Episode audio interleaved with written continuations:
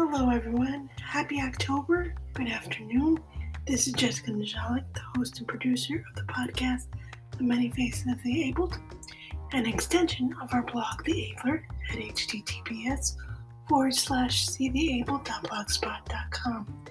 Today's show is going to be on the topic of Cerebral Palsy Awareness Day, which happens on October 6th, 2020.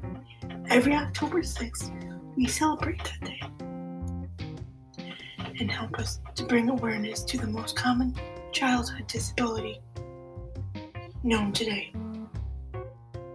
Um, for those that don't know or just tuned into the show, I myself have cerebral palsy. There are several different types mild, mixed, hemiplegia, which is the type I have, which means it affects my left side of the body. And it goes um, from mild to severe, meaning that people with this disability need constant care 24 7. Maybe they need a speech device to help them speak and communicate. This, however, does not mean that a person with this disability or any other disability cannot live a fulfilled and productive life. Cerebral palsy affects about 17 to 18 million children around the world. It usually occurs because of brain, bleed or lack of oxygen that occurs to the brain either during birth or shortly thereafter. For me, it was after birth. I missed the grace period by only oh so much. I weighed one pound six ounces, and after my first surgery related to CP and the health conditions I had with that, I weighed one pound nine ounces. Um, I had several different health complications, including dying on the table three times and being brought back. Growing up, I did use things like walkers, and um, I still use AFOs, which are like braces, to help me stabilize and stand um, correctly when I do my own transfers. I cannot stand unassisted. Um, I did try crutches when I was younger, but that wasn't so successful, so we stuck to the walker. What happened, guys, was I wasn't supposed to be in a chair because I was up and walking around the time of one, two, three, back and forth with double cast in my legs due to hip surgery and whatnot. And then around the age of four, I had a growth spurt that completely threw me off my center of gravity. I never regained my center of gravity, and from four on up until today, I've been dependent on a wheelchair. Now, when I say that, I use it for mobility. Just like when a typical person uses her legs to get around, I use the chair to get around. Now, for those that don't know, a lot of people that have children, whether they were late undiagnosed or early diagnosed or what have you, still have a lot of miscommunication and a lot of questions, including one I recently just saw this morning that said, Is CP curable? It is not. CP, or the short term, shorthand version of cerebral palsy, what we like to call CP, um, is not curable. It is caused by brain damage, and brain damage is irreversible. Um, so it's a lifelong condition, and there are services and resources, of course, as your child gets into what they need, uh, different type of therapy, um, adaptive equipment, things that will help them become independent as much as possible, strengthen them to use their muscles, if not in the exact same way that the typical person does, at least use their muscles in a way that works for them and keeps their strength up. Um, about 80% of children with this disability later on grow into adults because every person with this disability will grow into adults does have issues with chronic pain i am one of them I also have heard stories where people with CP deal with depression, anxiety. I am, however, very fortunate to say I don't deal with that on top of my CP. I do deal with the chronic pain. Um, but that is that. Um, I also heard that people find success in Botox injections. That was presented to me when I was younger, or like maybe not younger, but maybe towards the my senior year leaving um, high school that option because I was growing out of the medical services I needed with the children's hospital I used to go to. Um, brought that up to me, and they or something happened. Somebody brought that up to me about Botox, and I looked up looked it up, but for me, it wasn't personal. It was a personal choice. I didn't feel that it was the right choice for me one, I'm definitely afraid of needles, and two, um, I just didn't think it was wise for me to do. Because with Botox, I did read at the time that you could lose muscle tone. I didn't want to risk that. So for me, Botox is not an option. Um, I have heard that people do Botox for their children and it is successful. That's great. There is also aqua therapy, um, extensive OT, PT, speech therapy if needed. There's all these different services, guys, that unfortunately, as your child grows older, they will opt out of because these services are no longer provided typically by their school or by the state because they can only take you so far. So, as we get into adult age, and to that point where if we can live on our own, the services do get thin. It all really depends on the state you live in and what those requirements are for services. Unfortunately, from my research on covering this topic within the blog, um, and my personal experience as well, those services become very slim. And they have requirements on those services. So let's say, for instance, I've had experience working with the state, and they said that they would pay for my schooling if it fit with my job career, and anything else they would pay for. So that meant adapting my then van, which they did, and it was beautiful. However, it was extremely old, and it only let it probably would have lasted a lot longer if we hadn't uh, done the adaptation because now we're without a van.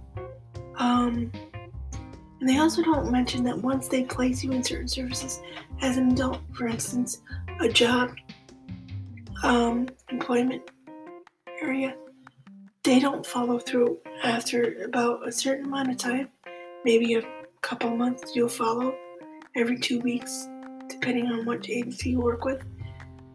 After that follow up a couple of times in the process in the beginning, they don't follow up after a year, four years. You don't hear from them. Instead, they close your case and say they did their work. Um, I think these services have good interest at heart, our interest at heart. However, their model I believe is outdated. Because what I've seen and experienced with services now versus as when I was growing up in the special edu- education um, school system, they're not as hands on, and they're definitely not as you can't grow with them. It's a very it's a gap stop mentality. So it, it, they take you this far. If you get that far, they stop. And what people don't seem to understand is, as an adult, this this condition does not go away, and our brain stops developing at 25. That's correct, but our needs in general, um, if you have a disability, our needs do not change. If anything, we need more accessibility to resources, whether that be housing, transportation, medical, um, assistant living, assistant with their everyday lives. Those services are based on a, a scale they will tell you either they will tell you you're not disabled enough or you have too much, meaning in essence, or you're too physically independent by their standards. Okay, but that, that doesn't change the fact that I have a disability, and you need to recognize that to some extent. They don't, however. What ends up happening is you most likely will have to pay for things either out of pocket or figure out a way to do it yourself. And what irritates me a little bit, guys, to be quite honest with you, is that while these services exist and they're great, they have restraints, they have requirements. So if we're not, if we don't fit in one category, they automatically assume we won't fit in others. There will be categories of needs that we won't fit in, that's true. But you can't lump us in the same category and assume that everybody's acts on the same level as you do. Not every disability that everyone has reacts the same way that anybody reacts the same way to everybody else. For instance, a person that may have CP may need to rely on crutches, or a person that has CP may not need any assistance, but occasionally when they get tired, they start to limp.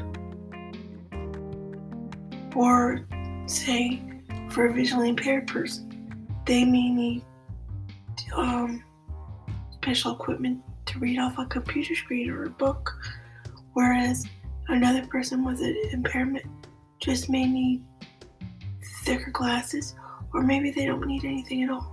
Maybe they prefer to listen to what the audio instead of look at what there's. What I'm trying to get at, guys, is we need to educate. And we need to be, not only that, we need to be invited to educate. If we're not invited to the table, because not enough people understand that having a disability as a child versus having that disability as an adult is a totally different experience, then, you know, you can't work under the same assumptions anymore.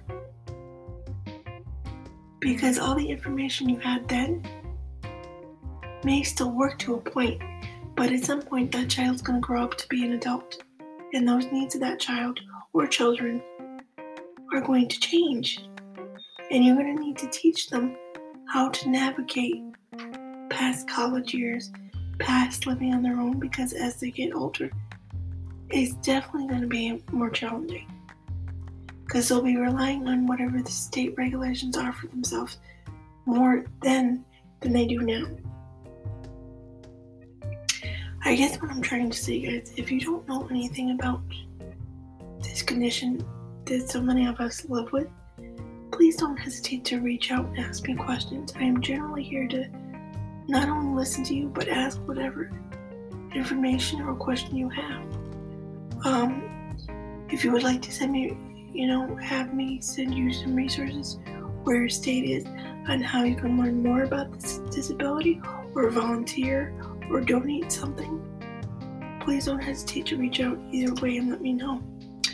Tomorrow is World Cerebral Palsy Day, and you may or may not know this, but green stands for neurological and um, issues and whatnot.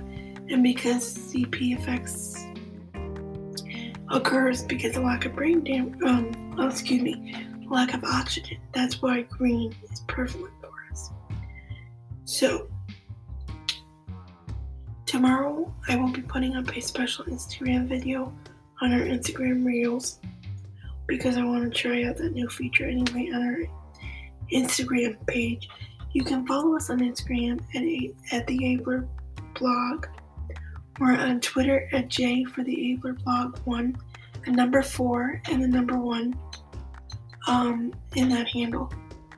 We're also on, we have a Facebook group, a public Facebook group called the official Facebook group of the Abler blog. Search us, send a request. Please answer the prompt questions in full before you do. That is my way of protecting everybody in that group because there is a very real likelihood that we may have people under the age of 18 within that group. So please answer the prompt questions within full. I will check out your profile, so if it is something, you know, spammy, I won't accept it. But please, you know, come on in, enjoy the conversation. Know that we do not talk about religious or uh, political topics straightforward. Those are the only two topics the Abler does not cover on any of its social media challenge channels, including this podcast. And if you guys want to do a show or co-host a show with me on this topic in a, on a further date, later date, reach out to me. Let me know. Um, on our blog at https forward slash seetheable.blogspot.com, there is a contact form. Just verify in the form what you would like to discuss. We also have paid services. We also have um, a list of new ideas we would like to implement in 2021. So if you guys have any ideas to help us grow in that area, including the education of awareness for cerebral palsy, and you yourself are an expertise or have some personal experience with this topic, reach out to me. I would love to work with you. We're also available for sponsorships and um, ambassador positions. Anything at all you guys feel will be perfect fit for any of the platforms the Abler is on, we're open to, just not political or straightforward religious topics. Those two topics are not allowed. Um, just know that all of our platforms that Abler is on are public forums. So please, that's why I always say bring your topic, suggestion, or idea to me first, and then we will go from there. And I will let you know either way if this topic is appropriate for our platform or not.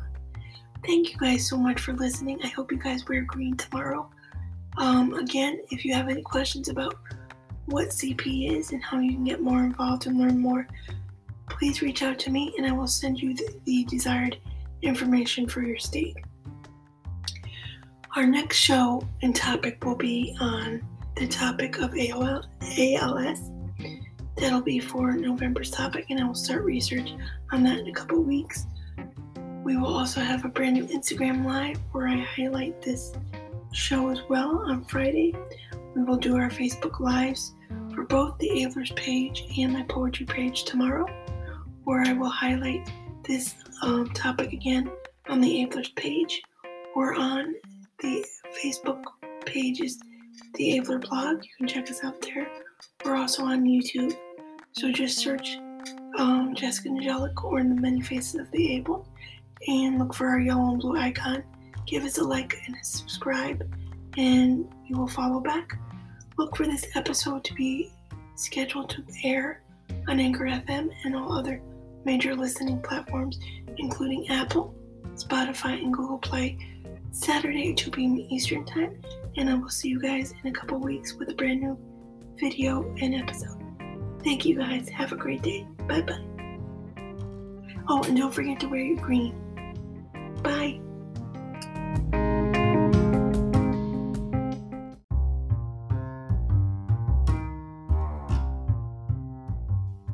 Hi guys, I forgot one more thing. If you would like to learn more about World Cerebral Palsy Day, you can visit worldcerebralpalsyday.org on their website and find out how they got started and how you can participate uh, within your country, city, or state. This is not a sponsored episode as well. This is just my personal opinion and experience with cerebral palsy, so it is not a sponsored episode. Thank you guys, and I will see you guys in a couple weeks with a brand new show. Bye bye.